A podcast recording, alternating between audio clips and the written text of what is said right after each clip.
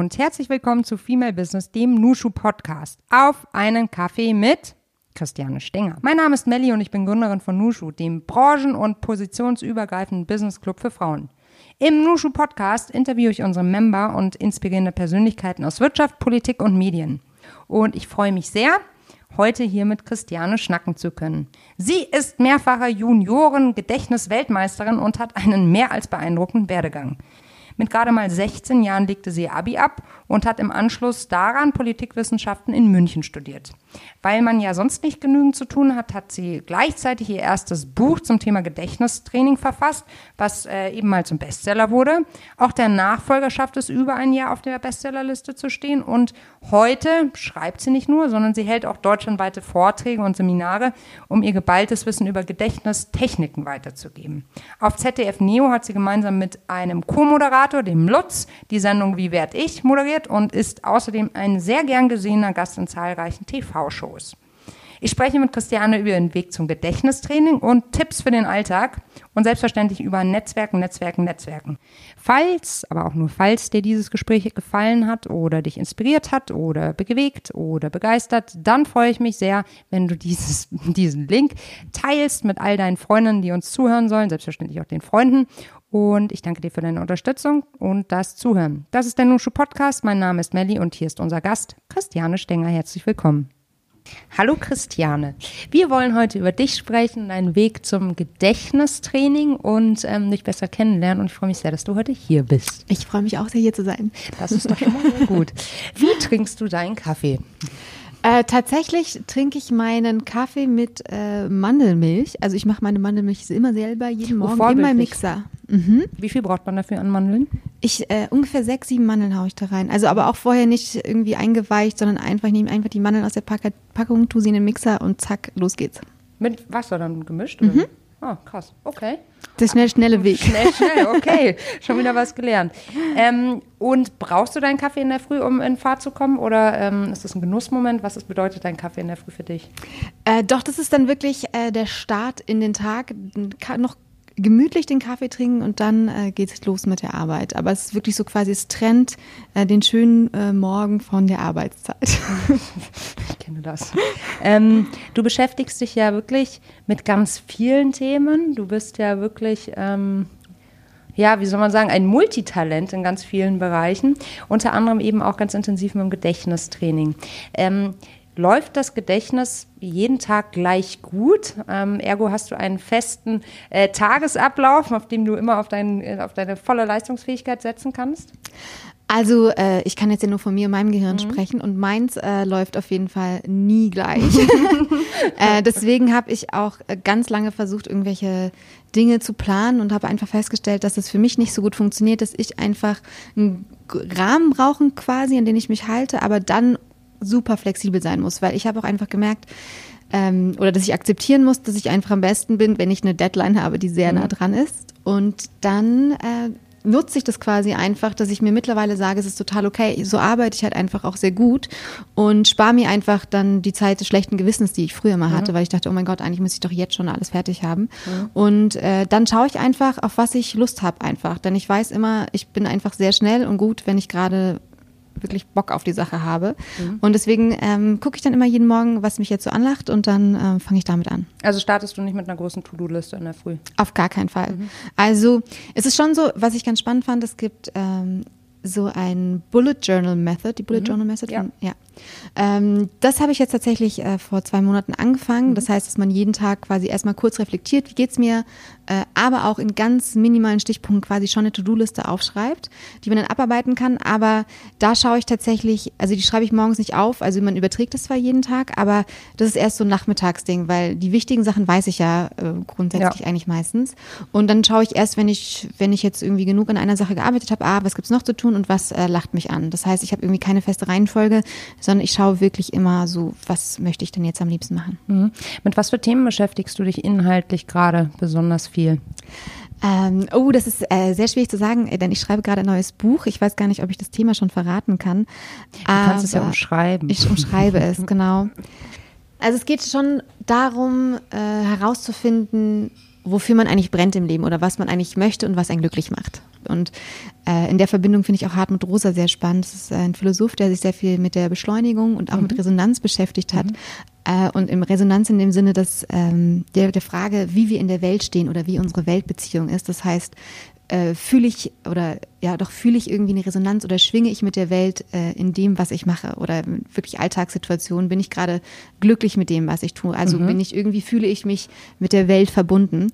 Und das finde ich immer ganz kurz, sich kurz zu fragen, äh, ist, was ich gerade mache, äh, versprüht es in mir Resonanz? Mhm. Äh, das finde ich eine ganz einfache Frage. Und, ähm, Aber kann Resonanz in dem Kontext auch eine negative Resonanz sein? Ja, klar.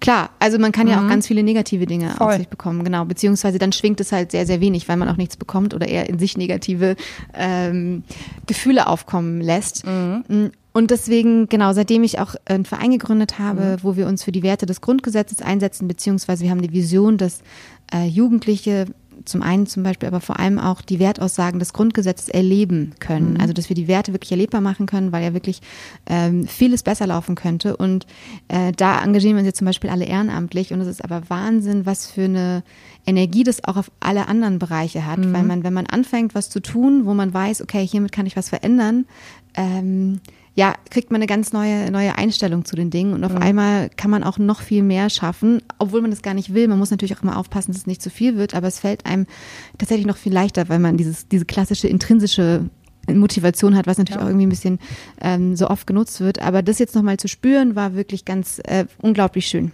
Mhm. Ähm Jetzt hast du ja glücklicherweise angefangen, dann die Resonanz empfunden und gemerkt, dass es äh, die Energie gibt, auch wenn du sozusagen kein Payback im Sinne von harter Münze oder oder oder bekommst. Also es gibt dir was. Ähm, hast du einen Tipp für irgendjemand, der sagt, ich habe dieses Thema nicht? Also ich habe kein Thema, das mich begeistern lässt. Gibt es da die Möglichkeit des Ausschlussverfahrens oder wie, wie kann ich Resonanz erspüren? Eigentlich nur, nur durch Erleben, oder?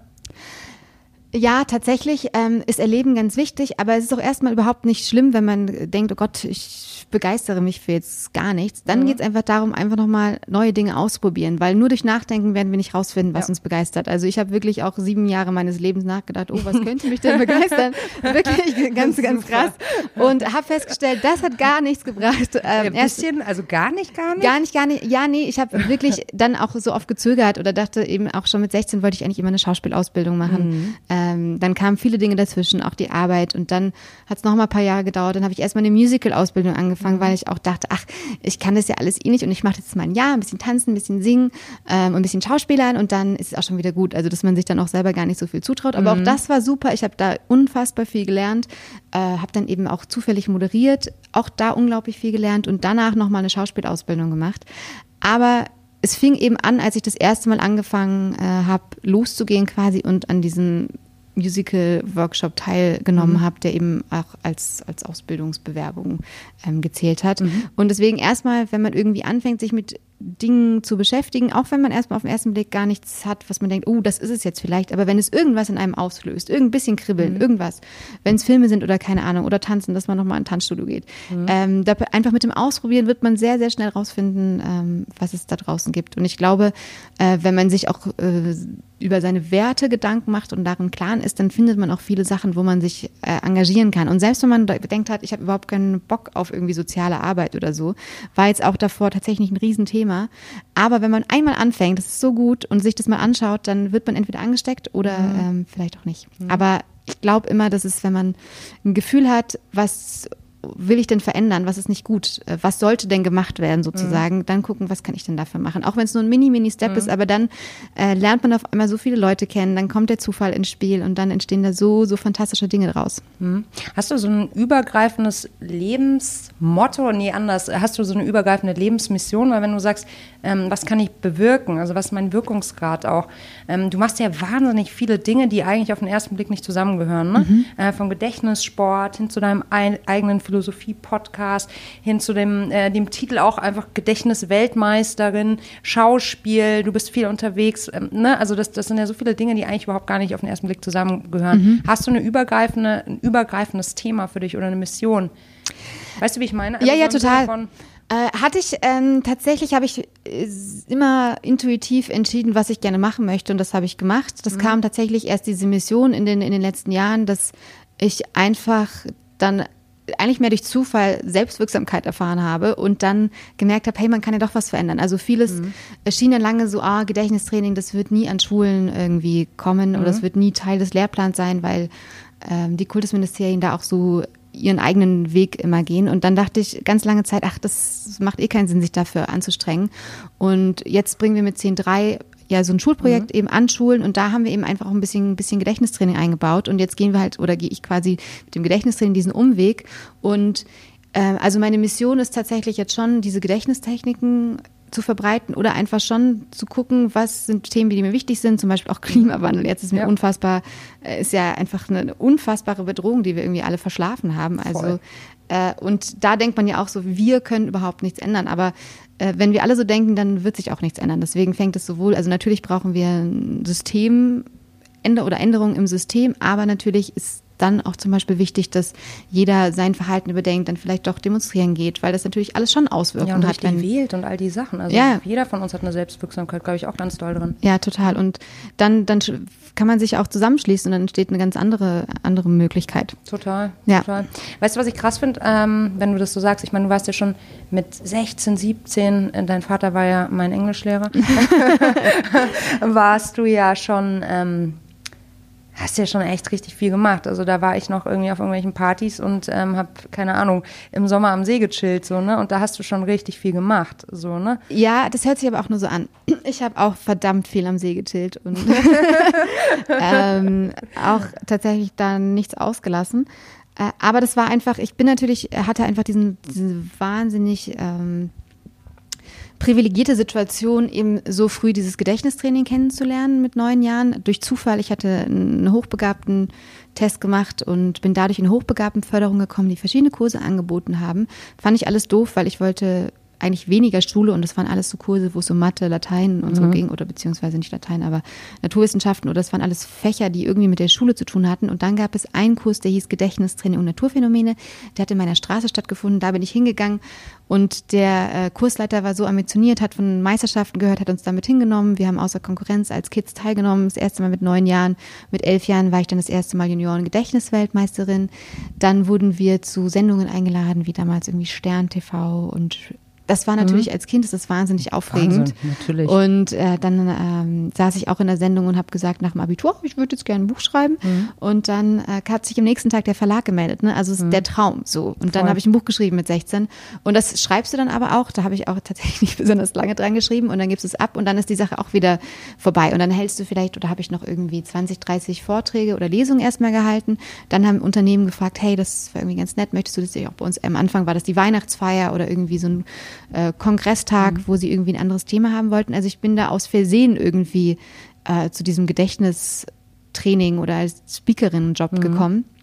Und das war natürlich der absolute Lust, Luxus. Es war aber auch immer dann das Gefühl, äh, das hast du dir ja nicht selbst erarbeitet. Das ist ja, das ist ja einfach nur Glück gewesen. Mhm. Und das, ähm, ja, hat dann am Anfang schon dazu geführt, dass ich dachte, ah, da habe ich halt Glück gehabt und äh, habe nebenbei dann eben Politikwissenschaften studiert, mhm. was dann auch äh, gut war, irgendwie mein Studium äh, zu haben. Das fand ich auch ganz wichtig. Aber mir war auch sehr schnell klar, ähm, dass das irgendwie kein Bereich ist, in dem ich arbeiten werde. Und es war mir auch sehr schnell klar, dass ich in keinem Büro sitzen kann äh, den ganzen Tag, äh, weil ich auch einfach nicht sehr früh aufstehen kann. Das ist wirklich ein Traum. Mhm. Und äh, einfach sehr gerne über meine Zeit äh, selber entscheide. Das war wahrscheinlich auch mein Problem, das einzige Problem in der Schule, dass ich das einfach wirklich wie Freiheitsberaubung empfunden habe, mhm. dass ich da mhm. irgendwo sein musste, äh, wo ich nicht sein wollte. Und das ähm, das wollte ich einfach so lassen. Hm.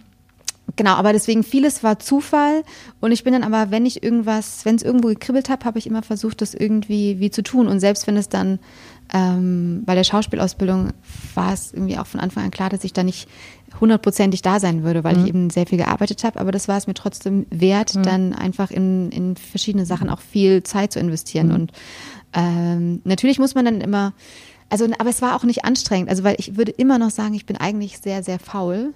Und äh, ich weiß, es hört sich jetzt super absurd Das an. hört sich völlig absurd an, um ehrlich zu sein. Aber ähm, es fällt tatsächlich. dir halt leicht. Weißt du, die Sache ist die, vielleicht, vielleicht müssen Sachen, also vielleicht sind wir viel zu sehr darauf getriggert, dass Sachen wehtun müssen. Weil du hast doch Ja. vorhin gesagt, ähm, es hat sich, ähm, also, also A hast du gesagt, irgendwas in die Richtung von wegen, es war Zufall Mhm. und im Endeffekt, es war Glück. Ja, Naja, also du hast es ja schon irgendwie Genau. selbst, also ich meine, wie krass eigentlich, dass du es jetzt auf die günstigsten, äh, günstigen Umstände sozusagen schiebst. Da, also auch wenn sich das jetzt vielleicht leicht anfühlt, weil es dir leicht gefallen ist, aber heißt es ja noch lange nicht, dass es ein leichter Weg war. Genau, so. und ich habe ja trotzdem Dinge gemacht, aber ich habe trotzdem auch ein Buch geschrieben. Ich bin Ja, ja, mit 16 klar. überall hingefahren und habe vor wildfremden Menschen irgendwelche Vorträge gehalten. Ja. Das ist ja auch erstmal, was ich gemacht habe, total. Aber dadurch, dass es dann, ähm, ja, aber leicht war das auch nicht. Also Lust hatte ich da ehrlich gesagt am Mhm. Anfang auch nicht drauf. Ne? Es ist schon so, ähm, dass ich dann halt, wenn eine Möglichkeit da war, die ich gesehen habe, ah, das könnte ganz gut sein, um äh, irgendwie Geld zu verdienen Mhm. und ähm, nicht ganz dolle anstrengende Sachen Mhm. zu machen, diesen Weg dann erstmal zu gehen. Und da waren natürlich auch super schwierige Sachen dabei, aber du hast vollkommen recht. Ich finde auch, es, äh, genau, wenn es nicht weh tut, dann hast du dir, hast du es auch, dann hat man es auch nicht verdient. Irgendwie hat man Ja. so ein, so ein Gefühl und das finde ich auch ne? total, ähm, total schwachsinnig. Und natürlich selbst Dinge, die eigentlich fantastisch sind, ähm, können, äh, können auch mal wehtun oder können schwierig sein. Aber auch wenn es einfach ist, äh, und wahrscheinlich jedes Projekt, auch ein Herzensprojekt, ist auch immer manchmal Arbeit, die irgendwie anstrengend ist. Das gehört einfach dazu. Natürlich. Ne? Manche Sachen müssen gemacht werden. Aber trotzdem ist es einfacher, wenn man weiß, warum man sie tut. Und nichtsdestotrotz müssen, müssen wir, glaube ich, auch uns mehr anerkennen in dem, was wir auch, wenn wir was tun, dass es auch echt dann trotzdem gut ist und auch okay, also auch leicht sein darf. Ja. Aber es muss nicht immer alles, äh, alles wehtun. Ja, aber ich weiß auch nicht, warum das so tief verankert ist. Ne? Also ich hatte da auch kürzlich mit irgendjemand drüber gesprochen. Das war so dieser, dieser, dieser Angang, warum wir immer nur aufs Defizit schauen. Also Ja, immer das, ja, schon, das fängt ja schon ja. in der Schule an. So, du kannst Mathe nicht, dann musst du Mathe-Nachhilfe machen, anstelle zu sagen, okay, wow, dafür bist du mega gut in Fremdsprachen. Es wird Total. natürlich unter dem Überbegriff, es geht um Allgemeinbildung, bla bla, veranschlagt, aber ehrlich gesagt, seitdem ich habe immer Riesenprobleme mit Mathe gehabt, ähm, mochte dafür aber Chemie und Bi Biologie total gern. Also seitdem ich die Schule verlassen habe, mich hat das nie wieder, ne, nie wieder ja. ähm, sozusagen benachteiligt oder so in meiner Entwicklung, dass ich jetzt nicht äh, der Mathe-Pro war. Ja, und tatsächlich, also ich fand auch Mathe nicht so mega Ja. toll, auch wenn ich Mathe LK äh, gewählt habe, aber nur weil meine Fremdsprachenkenntnisse noch schlechter waren. äh, sehr lustig mit meinem Papa als Englischlehrer, Ja, aber es war echt. nicht, so, sein- war nicht so sein Ding. Wir dachten halt einfach, mein Bruder und ich, äh, mit drei Jahren, als wir irgendwie, oder vier, was immer bis zehn zählen konnten auf Englisch, dachten wir, okay, wir sind durch. Dann. We did it. Ja, Englisch, wir sind Pros.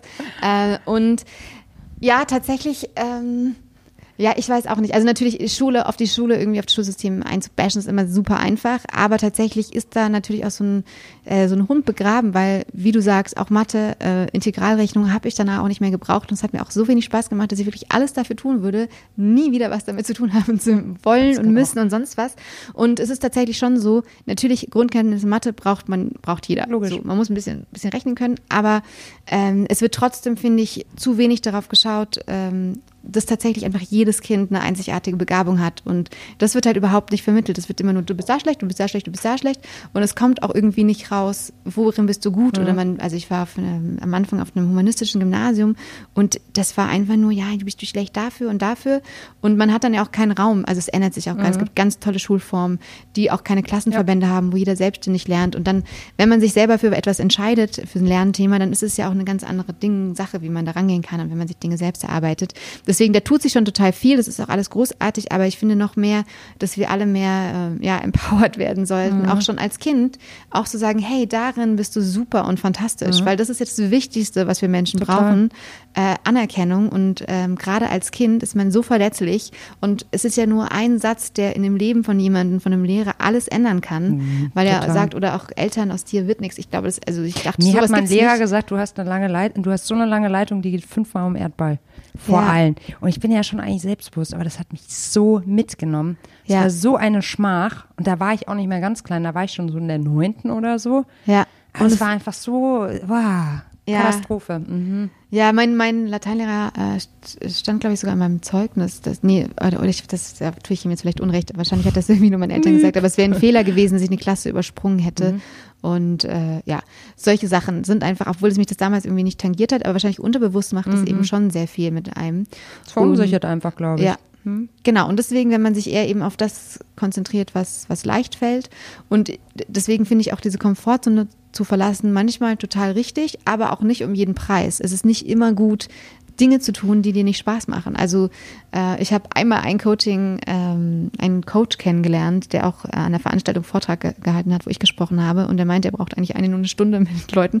Ich hoffe, ich rate jetzt nicht sein Geheimrezept, aber er sagte, äh, geh einfach immer dahin, wo es einfach ist. Kann man natürlich ja. auch irgendwie schwierig sehen, aber andererseits natürlich, klar, wo man, wo man irgendwie Spaß hat, da fallen Dinge einem natürlich auch leichter. Das hat schon einen Grund. Und wenn es Dinge einfach ähm, sind, die man dann partout auch nicht machen möchte, ähm, ist auch eine Möglichkeit, sie einfach abzugeben. Dann sagt man, es ist ja auch dann eine Ehrlichkeit und Verletzlichkeit, hey, ich glaube, ich bin nicht die Person, die diese Arbeit am besten ähm, mhm. macht. Vielleicht gibt es jemand anderen. Mhm. Mm, wenn du sagst, es gibt vielleicht jemand anderen, ähm, bei all den mannigfachen Aufgaben, ähm, arbeitest du immer allein? Hast du Teams? Stellst du Projektteams zusammen, wie jetzt zum Beispiel auch in dem Verein, den ihr gegründet habt? Da seid ihr ja wahrscheinlich ein paar mehr. Das kriegst du alles gar nicht genau. alleine umgesetzt wahrscheinlich. Also ich habe ähm, eigentlich 16 Jahre so ungefähr alleine gearbeitet, mhm. beziehungsweise ich habe natürlich Management, die sich um meine Termine äh, kümmern und mein Leben so ein bisschen planen. extrem exklusiv, du. du. Das ist auch total äh, nett. Ich bin damals ausgerastet, als ich erfahren habe, dass die äh, mich damals, als ich noch geflogen bin, auch äh, einchecken. Das war Na. einfach, ja, dann habe ich einfach die, die Bordkarte aufs Handy bekommen. Ich muss wirklich nichts mehr machen. Das ist natürlich der pure Luxus. Ähm, und tatsächlich habe ich immer, war ich dann immer mit allem eigentlich eine Einzelkämpferin. Mhm. Also Bücher schreiben tut man auch alleine. Bis ein Buch habe ich mit einer, äh, meiner, einer meiner besten Freundinnen zusammengeschrieben. Äh, es geht um Linkshändigkeit, auch wirklich ganz kurzer Ausdruck, aber es ist auch super spannend. Also eigentlich jedes Thema ist dann interessant, wenn man sich damit beschäftigt. beschäftigt. Wahrscheinlich auch Mathe, Fall. aber auch ja, äh, Verwaltungsrecht auch. Mhm. in der Politik, ähm, Politikstudium fand ich auf einmal auch kurzzeitig Solange toll. du auf freiwilliger Basis dich dafür entscheidest und es nicht ge ge getrackt wird sozusagen oder ergebnisorientiert im Sinne von du musst dieses Ergebnis bringen. Ja, manchmal kann man auch gezwungen werden. Also es ja, war zum Beispiel Verwaltungsrecht war eine Prüfung, die ich machen musste. Da wurde ich schon krass dafür gezwungen. Aber als ich dann da eingetaucht bin, dachte ich auf einmal, oh mein mhm. Gott, ist mhm. das aber mhm. auch interessant. Also das hat dann auch äh, fünf Minuten nach der Prüfung mhm. wieder nachgelassen. Aber äh, es gibt immer irgendwie einen Anknüpfungspunkt eigentlich. Aber so Teams, genau, ist super, ähm, ist jetzt auch sehr viel neu natürlich, genau unseren Verein. Ähm, es funktioniert super. Wir arbeiten mit Slack, äh, WhatsApp-Gruppen, und das war auch schön zu sehen bei unserem Pilotprojekt. Wir haben einen, an der Schule ein Pilotprojekt über sieben Wochen laufen, äh, wo sich die Kinder eben selbst mit Hilfe von Design Thinking ähm, Ideen erarbeiten, wie mhm. man das Grundgesetz erlebbar machen kann, weil wir dachten auch, ah, wir kommen da jetzt nicht hin und bringen die Lösung, sondern ja. man lernt ja viel mehr, wenn man die Lösung selber findet. Und das war wirklich auch am ersten Tag fantastisch, weil einer von uns hat die Präsentation gemacht, der andere einen Ablaufplan geschrieben, der andere irgendwelche noch Bilder gezeichnet. Und auf einmal waren wir da und haben drei Stunden einfach, obwohl jeder vielleicht eine halbe Stunde gearbeitet hat, einfach einen perfekten Workshop mhm. abgehalten, weil dann das einfach aufgegangen ist. Mhm. So. Und das ist natürlich immer schön, äh, mhm. schön zu sehen. Mhm. Ja, Zusammenarbeit ist, äh, macht so viel Spaß, wenn sie aufgeht, ne? Und mhm. gemeinsame Synergien entstehen. Ähm, was hast du denn noch so ein, oder hast du noch so ein großes Ziel, was du noch lernen möchtest?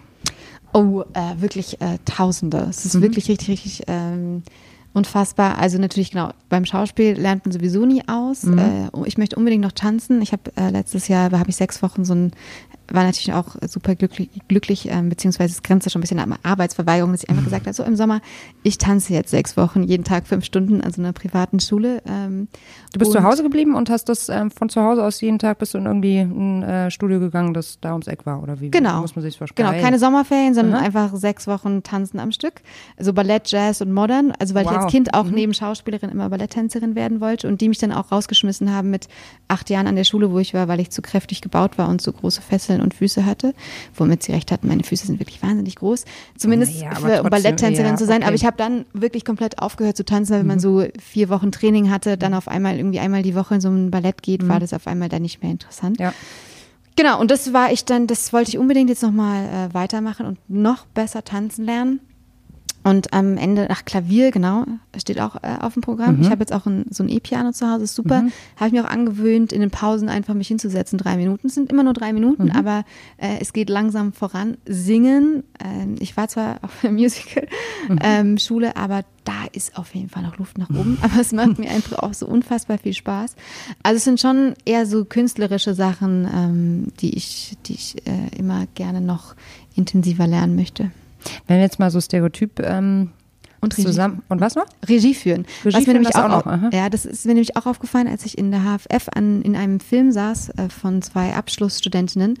Äh, die eine war früher auch Schauspielerin und äh, die andere, was war denn die andere? Model, genau. Und die haben einen wahnsinnig ähm, tollen Film gemacht. Äh, der heißt All I Never Wanted. Und da ging mir das erste Mal ein Lichtlein auf. Krass, dass ich noch nie darüber nachgedacht habe, Regie zu machen, weil einfach, und ich glaube, das hat dann schon auch mit unserer Sprache zu tun, weil ein Regisseur war für mich immer ein Mann. Und jemand, der also auch mit drei Jahren anfängt und dann nur Filme dreht. Aber es war vor allem ein Mann. Und dann fiel es mir wie Schuppen von den Augen, wow.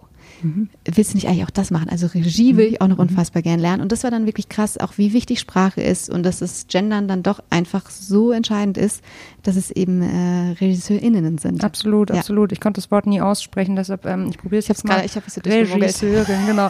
ähm, weißt du, was ich ganz äh, bemerkenswert finde, fällt mir gerade erst auf. Ähm, es ist ja eigentlich, also wenn wir es jetzt mal stereotyp sagen, normalerweise ist man eher ein Kopfmensch oder man ist ein Mensch, der körperlich ist und irgendwie emotional und du ver- vereinst beides. Relativ abgefahren eigentlich. Also mit dem Stimmt, Tan ja, oder? Wo du sagst. Ja, aber es ist doch echt ungewöhnlich. Also und du und du bringst es auch auf die Spitze. Also du tanzt ja jetzt nicht ein bisschen, sondern mm, dann die Christiane geht dann fünf Wochen tanzen, so macht dann eine Ausbildung. Und auf der anderen Seite machst du jetzt nicht ein bisschen Gedächtnistraining und Sudoku, sondern ne, er beschäftigt dich wirklich mit den Sachen. Also höchst spannend. Ja, das stimmt. Und das ist aber auch, äh, das habe ich auch gemerkt, dass es eben für mich dieser Ausgleich auch so unfassbar wichtig ist. Also erstmal unterschiedliche Sachen und dann aber auch, dass einfach, dass wir auch, äh, dass ich vor allem meinen Körper so lange vernachlässigt habe. Auch beim Tanzen, als ich aber festgestellt habe, okay, ich habe in der ersten Modernstunde ungefähr 80.000 Bewegungen gemacht, die ich noch nie davor in meinem Leben gemacht habe. Und das löst natürlich auch was aus. Ne? Also, wir, wir, also ich hatte immer das Gefühl, oh Gott, nein, du musst arbeiten, du sitzt am Schreibtisch und du musst jetzt ernste, erwachsene Dinge tun Voll. sozusagen. Aber man kann auch aus diesen, aus diesen kreativen oder auch gerade körperlichen ähm, neuen Entdeckungen so viel für die andere Arbeit mitnehmen. Also es macht mir erstmal auch Sport total den Kopf frei. Und ähm, das ist eben auch so schön zu sehen, im Fitnessstudio, ich, also mein Fitnessstudio hat wirklich sehr, sehr viel, ähm, viel von mir, weil sie sehr gut an mir verdienen. Ich glaube, äh, ich habe noch nicht mal ausgerechnet, dass eine Yogastunde mal irgendwie äh, 850 Euro gekostet hat, weil ich einfach Weil nie nie in mein Studio gegangen ja. bin, genau. Und äh, das aber ich da auch immer jede Minute auf die Uhr schaue. Wirklich, ich denke immer nach jeder Stunde äh, oder nach jeden zwei Minuten, wann ist es vorbei?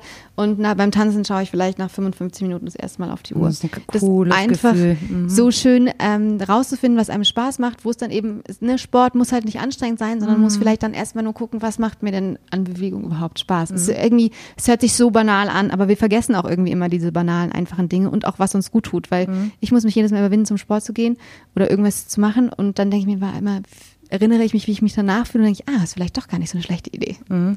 Ich meine, man sagt ja, das Körpergedächtnis ist auch ein sehr starkes. Also wir haben ja ein starkes Schmerzgedächtnis und so bis auf Be Geburtsschmerz, glaube ich, sonst wäre die Menschheit längst ausge ausgestorben. Der ist ja scheinbar, äh, also da haben alle meine Mama-Freundinnen gesagt, der ist ja relativ schnell weg. Ne? Also du kannst dich nicht mehr so richtig gut dran erinnern. Mm, kannst du aufgrund deiner geistigen Leistung, zum Beispiel Tanzschritte, besser abspeichern? Nee, witzigerweise gar nicht. Schade ich bin, aber auch. Ja. nee, also natürlich hilft es mir ein bisschen, weil ich tatsächlich natürlich so kleine Tricks habe, dass ich mir tatsächlich äh, dann vorstelle, okay, ich pflücke die Ananas, jetzt übertrieben gesagt. Also dass ich mir auch so Bilder baue, wie das auch beim Gedächtnistraining funktioniert, denn auch das Gedächtnistraining beruht ja immer darauf, Verknüpfungen herzustellen, sich Bilder äh, im Kopf auszumalen, Geschichten sich auszudenken und Dinge miteinander zu verbinden auf merkwürdige Art und Weise am besten, weil das eben besser hängen bleibt.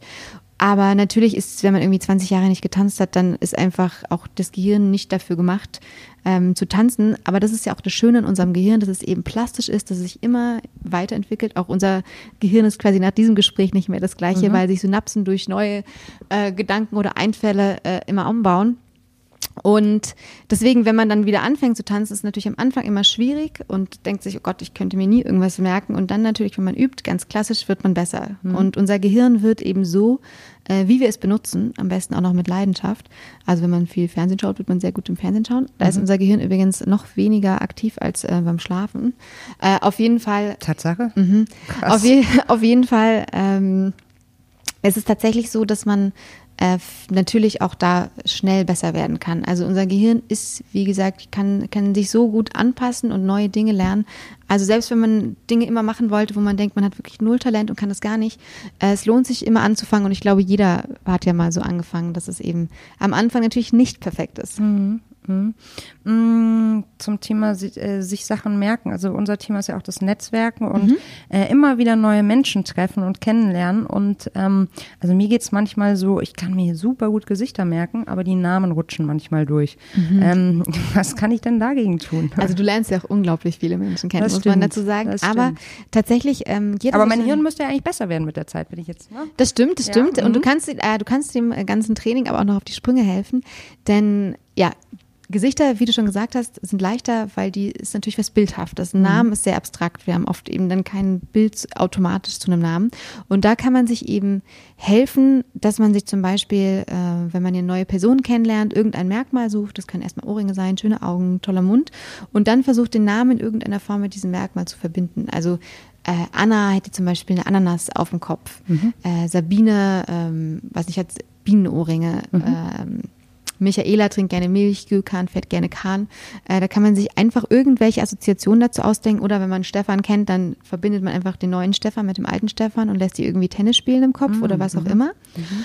Und natürlich ist es aber bei Namen und Gesichtern gerade so, dass unser Gehirn da natürlich riesige Schwierigkeiten hat, weil es sich vor allem das merkt, was äh, es, ähm, was uns oft begegnet. So. So wird ein Satz raus, so halb zumindest. Und mhm. wenn ähm, wir jetzt quasi den Stefan, den wir jetzt gerade kennengelernt haben, erst in drei Monaten wiedersehen, dann hat unser Gehirn wahrscheinlich gedacht, ah, der Stefan, der taucht jetzt nicht so oft, oft auf, mhm. den, den brauchen wir nicht. Und deswegen macht es schon total Sinn leider, weil da ist tatsächlich äh, Wiederholung die einzige Möglichkeit, seinem Gedächtnis zu helfen, dass man tatsächlich, auch wenn es ein bisschen anstrengend ist, mhm. aber nach ähm, einem Netzwerktreffen oder nach einem Meeting oder nach mhm. einer Konferenz wirklich in seinen Kalender die neuen Namen schreibt oder sich irgendwie Visitenkarten anlegt oder es digital macht, aber mhm. irgendeine Form findet und dann einfach einmal die Woche die Namen wiederholt und dann vielleicht nochmal kurz zurückschlägt. Äh, das dauert natürlich dann irgendwann so fünf bis zehn Minuten, aber wenn das für den Job oder fürs Netzwerken äh, eben wichtig ist, dann lohnt sich diese Zeit, weil du dann, wenn du dir drei, vier Mal wiederholt hast, die Wahrscheinlichkeit einfach erhöhst, dass du dich wieder an die Person erinnern wirst. Mhm. Und allein dadurch, dass du dir so verrückte, ähm, eine verrückte Geschichte versucht also hast auszudenken, sozusagen. Mhm. ja, hast du mhm. dich ja auch schon so viel mit dem Namen dann beschäftigt.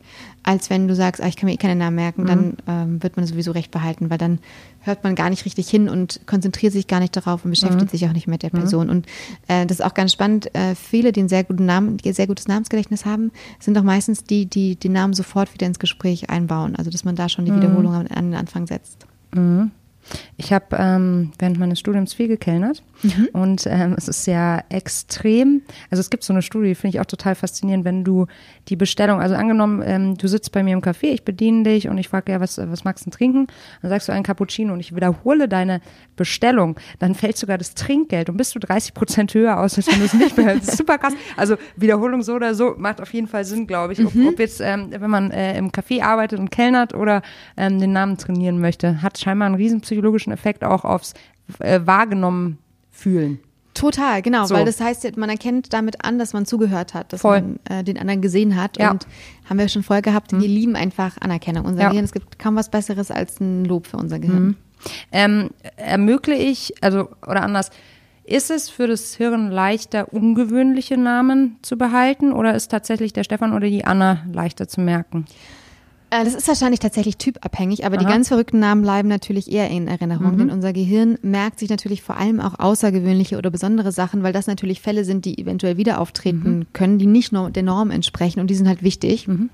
Deswegen, also auf den Gedächtnisweltmeisterschaften war es auch eher so, dass man eine Anna oder einen Stefan vergessen hat, weil man da so schnell weitergeht Aha. oder dann das Bild nicht richtig macht, weil man denkt, ah, weiß ich eh, äh, dass eher so was Einfaches quasi hängen bleibt, weil ich mich, wie gesagt, auf den schwierigen Namen dann wieder tendenziell eher äh, mehr konzentriert hätte. Mhm. Aber das ist tatsächlich, glaube ich, von Person zu Person unterschieden. Also da ticken wir auch alle ein bisschen unterschiedlich. Man muss einfach mal ausprobieren, ob das mit diesen Bildern äh, einen weiter, einem weiterhilft. Mhm. Aber man kann seinem Kind äh, keine besseren Startchancen ver verschaffen oder es gibt keine allgemeine Aussage darüber, wenn ich jetzt einen ungewöhnlichen Namen für mein Kind auswähle, dann hat es bessere Chancen, ähm, ist eine super äh, gemerkt zu werden sozusagen. Ähm, das ist eine sehr interessante Frage. Nee, also ich kenne jetzt leider keine Studie dazu, mhm. aber ähm, das kann so so sein, glaube ich. Das hängt dann auch noch im Speziellen von dem von dem genauen Namen ab. Aber mhm. wenn es zu kompliziert ist, würde ich sagen, ist es eher schwieriger, dass Leute sich richtig an Namen erinnern. Also Freunde von mir, die einen komplexeren Namen mhm. haben, äh, ist wirklich der Wahnsinn. Die werden so oft falsch geschrieben oder falsch angesprochen. ähm, tatsächlich ist das, glaube ich, eher, eher hm. also na, es ist wieder, tatsächlich ist, glaube ich, einzelfallabhängig.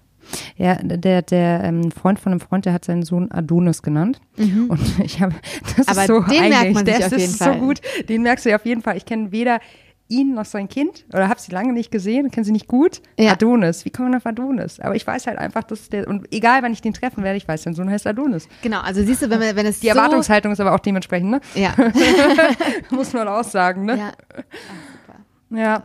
Ähm, sag mal, ähm, so dieses ganze Thema Schauspiel und Schauspielbusiness. Ähm, wie schaut's denn da hinter den Kulissen aus, so beim Thema Diversity, Gender Diversity? Jetzt waren ja auch gerade wieder die Oscars und wir haben ja mitbekommen, äh, dieses Jahr war es nicht ganz so politisch, in den letzten Jahren ja schon in Teilen sehr, ähm, einfach MeToo und so weiter und so fort. Ähm, wie ist es in Deutschland? Ich habe da so gar keinen Einblick.